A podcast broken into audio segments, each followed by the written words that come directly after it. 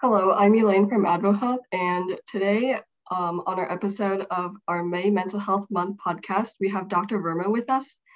And thank you so much, Dr. Verma, for taking your time to take part in our podcast series. And it'd be great if you could start with introducing yourselves to the audience. Awesome. Yeah, thank you so much, Elaine, and thank you to your organization, Advo Health, for inviting me to speak. So my name is Dr. Sean Verma, MD. I'm a psychiatrist and a clinical fellow at the University of California, Irvine School of Medicine. I completed my undergrad and medical school from the East Coast at Brown University, and then went on to complete my residency in general adult psychiatry in New York, which also happens to be where I grew up. And then I made the exciting and big move to Southern California, which has been a goal of mine for a long time. So I'm doing my two-year fellowship. I'm about halfway through the 2 years. And my subspecialty is going to be in child and adolescent psychiatry. So I work a lot with young people, youth, young adults on their mental health struggles and trying to get people really feeling better. And it's great work because I get to help, ideally at least help the individual patient or client, but also kind of the ripple out and affect their friends, family members, and, you know, in a way kind of society by third, second, third, fourth degree effects of what we do. So it's really cool work. It's kind of a lesser known or lesser popular kind of medical subspecialty, but it is a specialty of medicine. We all psychiatrists did go to medical school. And yeah, so I'm here excited to talk about my work and kind of how it can kind of impact the broader community and answer some questions that might be pertinent to your listeners. We will start off with our first question. And what are the different types of mental health care? Yeah, great. So I know you've had some previous episodes on your podcast about mental health and talk therapy, psychotherapy, things like that. So I did just kind of want to address some of the different categories of mental health care and kind of hopefully this can help kind of elucidate kind of the opaque or black box of mental health care that some of the general public kind of isn't as aware of. So in general, when we think about like levels of mental health care, and this is the same with like other branches of medicine or healthcare as well, there's outpatient and there's inpatient for medical care and for mental health care. And then there's, for specifically and unique to mental health care, there's also some other like quote unquote levels of care. So outpatient care is kind of what most people think about when they think about kind of going to therapy like once a week or every few weeks and going to see their psychiatrist, for example, who, you know, every once a month or every few months. So that's kind of outpatient mental health care. It's kind of the most integrated with the person's kind of regular life. These are people, you know, you or I or other people may know that are in therapy and maybe also seeing a doctor who manages or prescribes them medicine for mental health. And so it's kind of well integrated into the lives. It's not too disruptive. Appointments can happen in person, in an office. They can also happen, you know, right now, obviously, the big thing in the last couple of years has been virtual telehealth or telemedicine or telepsychiatry, as it's sometimes coined, teletherapy. So people can access a therapist and doctor that way. And then inpatient mental health care is sometimes is like hospital mental health care. So these are people who necessitate being admitted to a hospital, for example, UC Irvine Medical Center, or There's other ones in our local area too. And these people often stay in a hospital for some period of time. It can be a few days, it can be longer, to receive more intensive mental health care. So it usually involves some combination of therapy, medicine, other interventions to really restore them to a better level of functioning and better level of mental health care. There is a lot of stigma, I feel, maybe historically, at least, about inpatient mental health care and what that means, but I can maybe talk a little bit more about it and shed some light on it. But in general, I think as a field, psychiatry has really come a long way and really made inpatient mental health care, in a lot of cases, a very beneficial treatment setting for patients and families who are in severe need. That being said, there is also a shortage of mental health professionals, both psychiatrists as well as therapists, which can include psychologists, licensed clinical social workers, other master's level degree therapy providers. So that translates also to a shortage of inpatient and outpatient services right now. So that's a big need in our society for bringing the services to the level that our community members, families, friends deserve. And then, so inpatient and outpatient are kind of the two quote unquote like extremes. And then in between inpatient and outpatient, if we're talking about kind of inpatient being kind of the lowest quote unquote level of care, and outpatient being the lowest and inpatient being the highest, there's a few in between. So there's an intermediate level of care called intensive outpatient, which is IOP, often stands for intensive outpatient program. So that's a little bit higher than outpatient. And it's usually a few days a week, often in the afternoon, if it's young people who are going to school or going to a job, and then they can attend a few hours of therapy and counseling and see a doctor for medicine in their off hours. So they're still, you know, coming home at the end of the day. They might just go in person or virtually to this program a few days a week. And then there's a level above IOP called PHP, partial hospital program.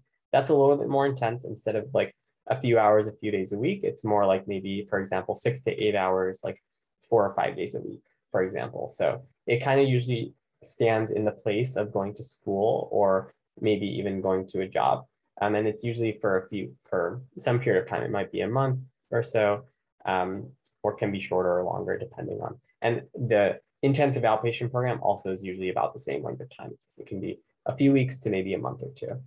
So these are usually time limited programs, and they are more intensive than regular outpatient care would be. So for people that have higher levels of need for mental health services, but don't rise to the level of needing to stay in a hospital and stay there for a few days or a week or longer. These intermediate levels of care allow them to access the services, but also not be too disruptive, hopefully, to their kind of regular functioning lives, because they still have to, you know, go home at the end of the day and, you know, meet their other obligations. And then there's one level kind of also in between PHP and inpatient, and that's called residential.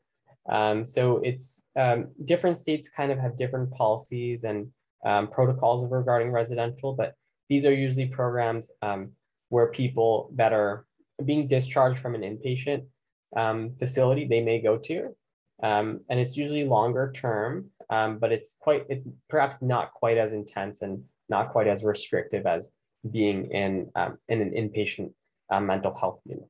So residentials can often be for perhaps a month or a few months, but it's where people can kind of go kind of for longer term stabilization and kind of recovery if they need kind of more closer supervision or more access to services.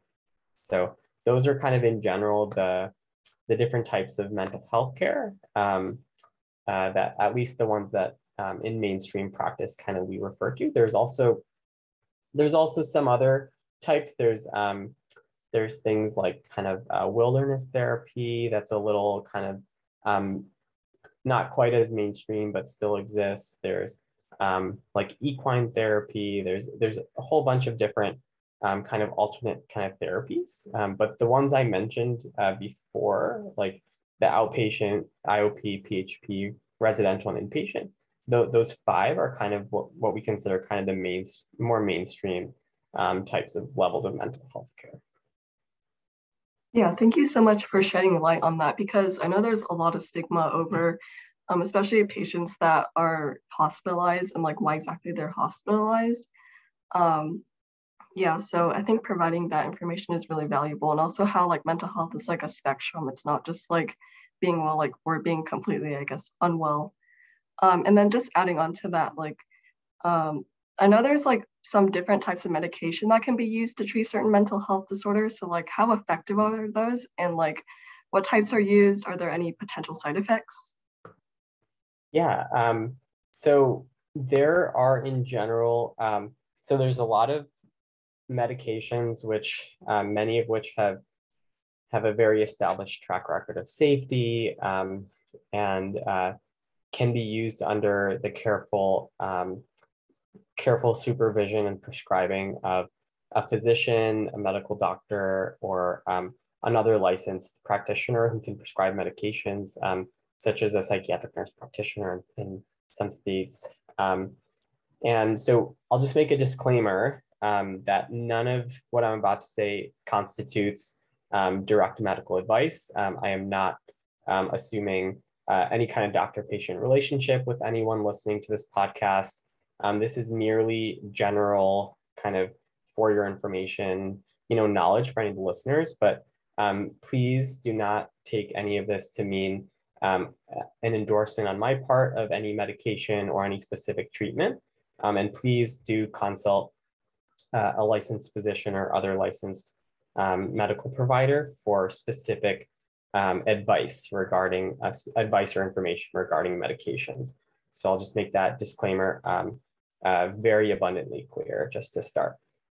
So with that being said, there are a few different classes of medications, types of medications that specifically as psychiatrists, we become very familiar with through our school and education and training.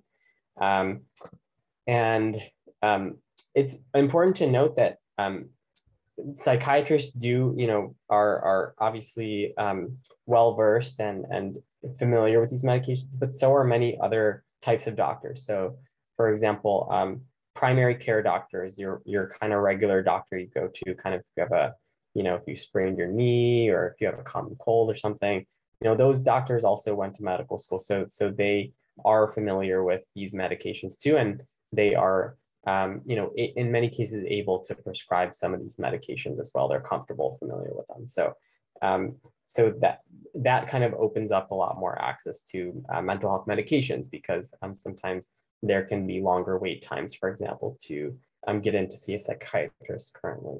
But in terms of general classes of medications, so there are antidepressant medications, which, as the name implies, these are medications that treat clinical depression. There are anti-anxiety medications, also called anxiolytic. Lytics or lysis in Greek is kind of to break up or dissolve. So these are medications that kind of like theoretically kind of dissolve anxiety. They kind of treat anxiety, right? So anxiolytic medications. In addition to those two classes of medications, there are antipsychotic medications. So these are medications which can treat psychosis. Probably the more common psychotic condition is schizophrenia, but there are other similar but distinct psychotic conditions. So antipsychotic medications can be used to treat those. Antipsychotic medications can also, in general, be sometimes used to help stabilize a person's mood. They can sometimes be used to help augment certain other types of medications like antidepressants. In acute settings, antipsychotic medications can be used to treat extreme severe agitation. So they do have a variety of uses. And then another class of medication is called mood stabilizers. And so most commonly, these are medications used to treat a bipolar disorder or bipolar illness. So those are characterized by significant and large fluctuations and sustained periods of high and low moods. So usually these mood episodes, highs and lows, are extreme and significant, and they last for sustained periods of time. So mood stabilizers can be used to treat those. And there are sedatives and hypnotics. These are medicines that can have some anxiety relieving effects, but they're more commonly used to treat sleep disorders. So people with insomnia, people who have other sleep disorders. So those are, I think off the top of my head, those are the main classes of psychiatric medications. Okay, so I guess just like a follow-up question, are there any potential side effects, and how effective are these medications in general? Yeah, great question. So it's important again to consider, you know, talking to a licensed practitioner, so like a doctor, for example, about specific side effects and risks, benefits, and if a loved one or yourself are considering, you know, or you want to convey information to them, please do direct them to, you know, a licensed prescriber. But in a lot of cases, these medications are relatively, you know, in a lot of cases, the benefits of them do outweigh, you know, any potential side effects. But there are, with any medication, even if you're treating, you know, your just headache, you know, taking Tylenol or something, or if you're, you know, treating a cold, or you have, you know, a cough or asthma or some kind of infection, there's side effects with all medicines, theoretical side effects. So it's no different with psychiatric medicines. Some of the side effects can be more short-term and more mild or benign, things like having headache, stomach ache, a little bit of nausea, but some of the side effects can be a lot more serious and severe. And so that's why it's important to discuss with your physician whether it makes sense for you to, or your loved one to consider medicine if it's indicated. So it is important to discuss the risks and benefits and take that information into account. But in general, a lot of these medications are well tolerated. And if there are side effects, then your doctor can closely monitor those side effects through, you know, appointments, through lab tests such as blood work or urine tests, and they can address any of those side effects if they were to come up. Okay, so I guess just adding on to that, are there any natural remedies, or how effective are those, vitamin D, exercise, omega-3s, any homeopathic medicine? Great question. Yeah. So, so the research, there has been some research done, and admittedly, as a medical doctor, our scope of education focuses more on kind of the more medicine or biological kind of interventions to treat physical and mental ailments. So I'm definitely not an expert in kind of the homeopathic medicine or other natural remedies. But I do know that, for example, in general, things like a low vitamin D level can impact a person's mood, for example. There is some good evidence that exercise is very beneficial for mental health, you know, for low-grade cases of anxiety or even perhaps depression, that exercise can be beneficial. Please do consult a physician if you're, you know, considering any of these forms of remedies like exercise or vitamin D, and they can counsel you more directly. As far as the other question you asked, Elaine, about omega-3s, that one I'm not familiar with evidence that really supports omega-3s in benefit towards specific mental health ailments, but it may exist. I'm just not aware.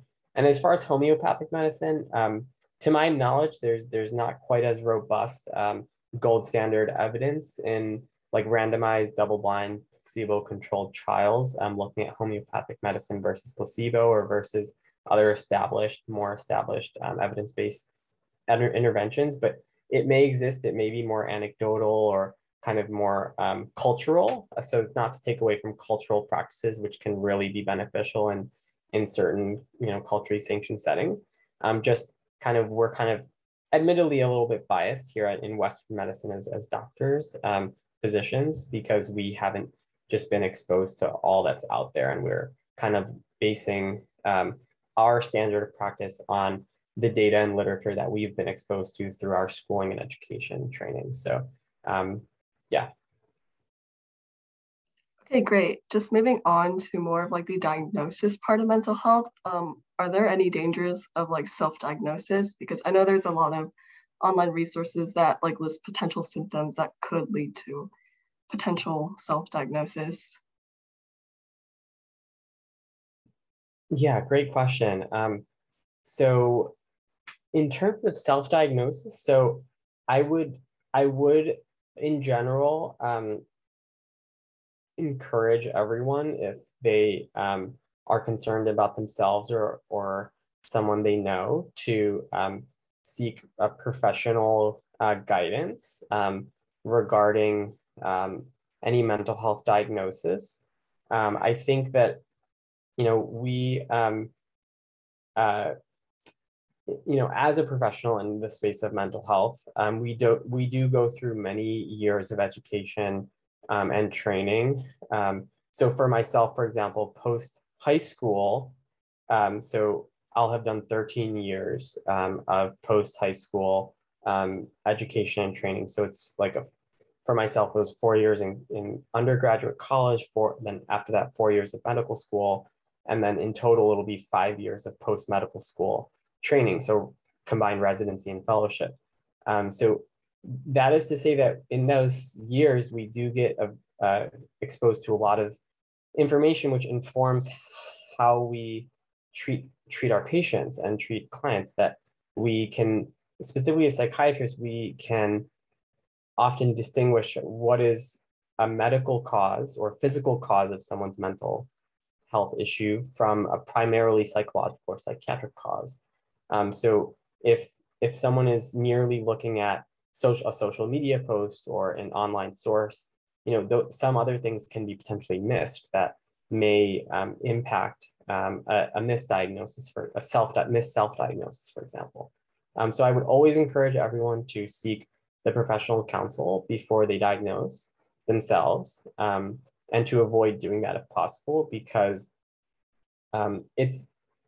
it's like if you you go to the expert who's gone through the training and knows the field, because that's why we have specialists and experts, so people that can shed that light. And also, you want to make sure that that we are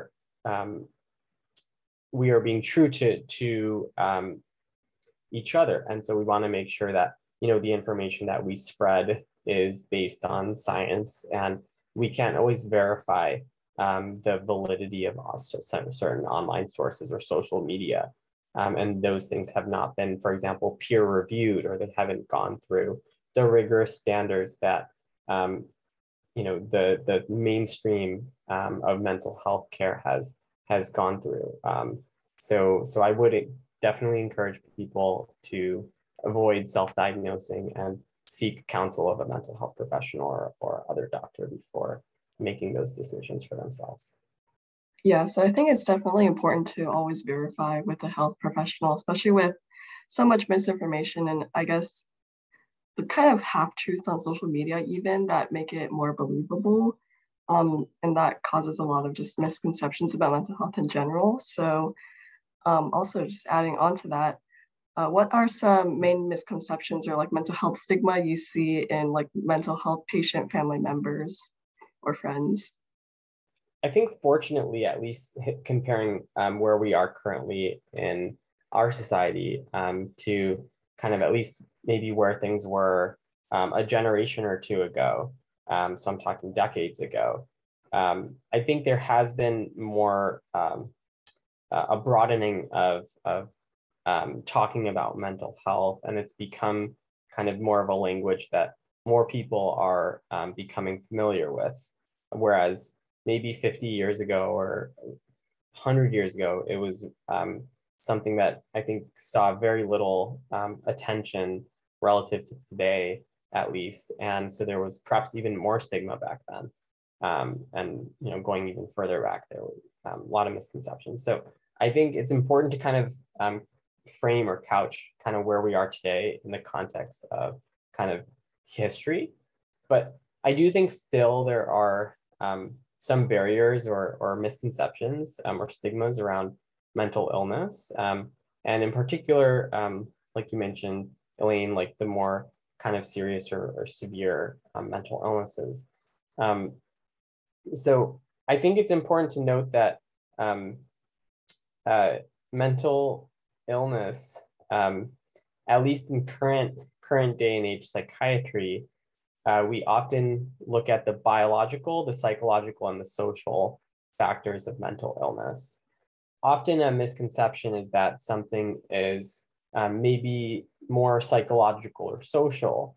There does seem at least to be some kind of genetic or hereditary pattern to the way people tend to think or the way people tend to feel or process emotions, or so it can be complex, and some of those genetic factors can be affected or altered by a person's social or psychological experiences as well. So it's kind of like an epigenetic, we call it, phenomenon that the genes and the kind of the biology can be altered by the sociology or the psychology of a person, and vice versa. The biology of a person can, of course, alter their psychology and their sociology too.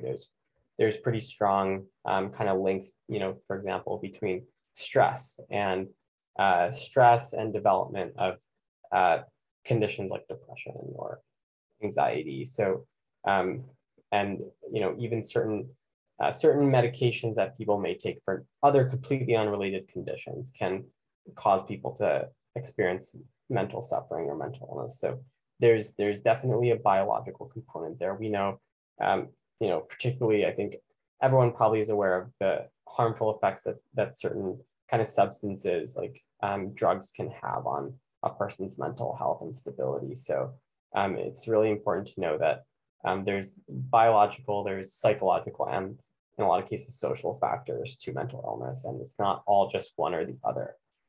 Where we've kind of come to, in modern day and age psychiatry, is to kind of embrace all three, and to kind of, it often gives us a more nuanced or well-developed understanding of a person to think about all three. And then kind of just some general information for the students, listeners out there, or any family members or people that are really passionate about this field or this area. There are some organizations out there that are working really hard to fight against the stigma of mental illness, to try to broaden access to mental health care, coverage for mental health care, things like that. One of the probably most prominent organizations in the US, at least, is called NAMI, the National Alliance of Mental Illness. And this is an organization that friends and family members of folks who are suffering from severe mental illness can partner with, and they can access resources of NAMI, they can access, in some cases, support groups and other types of benefits to them that can benefit both themselves and their family member or loved one that has a severe mental illness. So, and then in terms of just kind of speaking out, things students can do to fight these conceptions, I think if a friend or peer or anyone you know is really comes to you or seems that they're really suffering mentally, I think just you know, kindly and gently, you know, expressing to them that there is help for them, and that, you know, there are resources out there that are, that, you know, are there to help people in those situations. So if it's, you know, if it seems to be, if people are concerned that, you know, someone is in imminent harm to themselves, then there are some resources out there that can help people in those emergency situations. If it seems in general kind of, you know, there are also other resources out there. There's, you know, campus resources. If we're talking about college students, there's, you know, student counseling at the high school level. So there's all different levels and ways that as students can kind of help their peers and help themselves if they need it. And I think by kind of advocating and being, you know, allying with mental health care, I think we're lessening the stigma over time. We're making care more accessible to people, and we are, again, working to kind of overcome those misconceptions that exist. Yeah, that's great. I mean, I think a lot of people in my community, fortunately, are really passionate about mental health, and that's helped break a lot of the mental health stigma in my school, which I think is a great thing. And obviously there's more things that we can do to continuously advocate for mental health. So our last question would be kind of related, but when people are getting treatment for mental health, you know, sometimes there might be really long wait times. So are there any like coping mechanisms or like tips you would suggest in the meantime? In terms of like specific coping mechanisms or tips, so I think that answer is really best given on like a case-by-case basis, together with one's therapist or psychiatrist, for example, who can really provide kind of tailored recommendations about coping mechanisms and tips for how to enhance mental health. But I think kind of in general, you know, we live, you know, a lot of us are, you know, feeling the pressures of COVID, the pandemic kind of weighing on us. We're feeling, you know, a lot of other kinds of external or internal pressures, you know, to you know, maybe meet certain milestones in our lives or kind of meet certain goals. This is, you know, something present at all stages of life, you know, from a young child up to, you know, the oldest of the old, that these, I think all of us as human beings, we have, you know, some things that we are, you know, trying to work towards. And for some that can be manageable, but for others that can be, you know, really stressful. It can cause, you know, mental, a lot more mental anguish. An important thing I've at least learned through my, you know, early stage career is the importance of just compassion and kindness to ourselves. I think that if a lot of us were to be more kind and forgiving of ourselves and more compassionate, in times, especially when we are feeling down or kind of feeling isolated or feeling sad, I think that it can help us to just forgive ourselves and forgive how we're feeling, that it's okay. You know, we as human beings, we all experience emotions, and sometimes those emotions can be more extreme or severe. And you know, of course, if it's getting to the point of really impacting or impairing a person's life, or it's threatening their well-being, then, you know, we need to speak out for those and connect them with the proper resources that can help. But, you know, I think just being kind to ourselves is an important place to start. And then hopefully over time, you know, that kindness can spread to others, and we can be kind to our neighbors and our friends and, you know, our families. And then, you know, as a society, we can just move towards hopefully more understanding of one another and wanting to help one another. So I think, you know, just being aware of ourselves, being aware of what we need in the moment. You know, some people, if they're feeling stressed or, you know, need you know, some people do better when they're around other people and when they have an outlet, like a social outlet, or they they're in groups with other friends or other people. Other people, you know, if they're feeling down or sad or stressed, you know, they need maybe just a little bit more time alone to just kind of recharge their batteries and kind of get themselves, you know, back to their baseline. So I think a tip would be just, develop some level of understanding about ourselves and what we need in any given moment. General tips would be just make sure we're sleeping well, make sure we're eating well, getting enough food and nutrition. That's very important. To the extent we can tolerate and possible, I think some amount of exercise can benefit a lot of people. Again, please consult, a professional before trying any new exercise regimen or anything like that.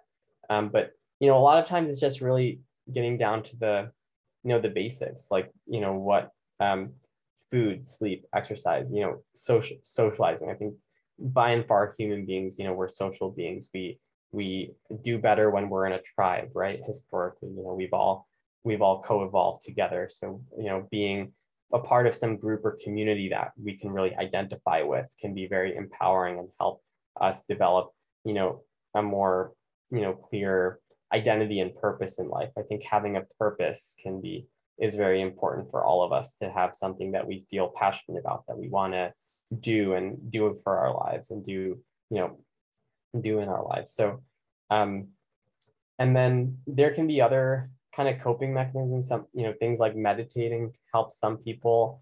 There are a bunch of kind of apps and digital health ways of kind of staying grounded, certain grounding techniques that these practices like meditating can help us to develop.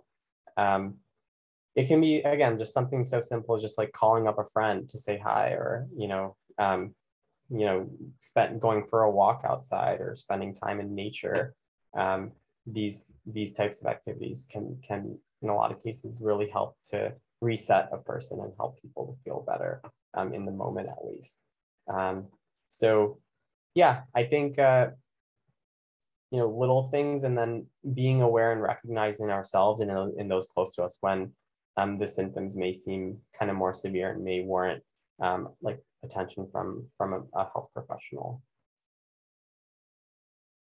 Yeah, I really like the part where you said just kind of being more forgiving. I tend to be kind of the more perfectionist type, and sometimes just like recognizing that it's okay to like not be okay, I guess, it just really helps. So yeah, definitely on that. So thank you so much, Dr. Verma, for answering all our questions today. And we know the mental health crisis is a really big issue, especially because there's so much stigma around it, and then also like a lack of awareness, I guess, in general about treatment methods and like medications. And it's really valuable and inspiring to have your opinion as a professional. We will be posting the podcast on our Instagram, and thank you so much again for your time, and we really appreciate having you here today. Thank you so much, Elaine, and thanks to Advo Health for all the good work you're doing. It was a pleasure speaking with you and your audience.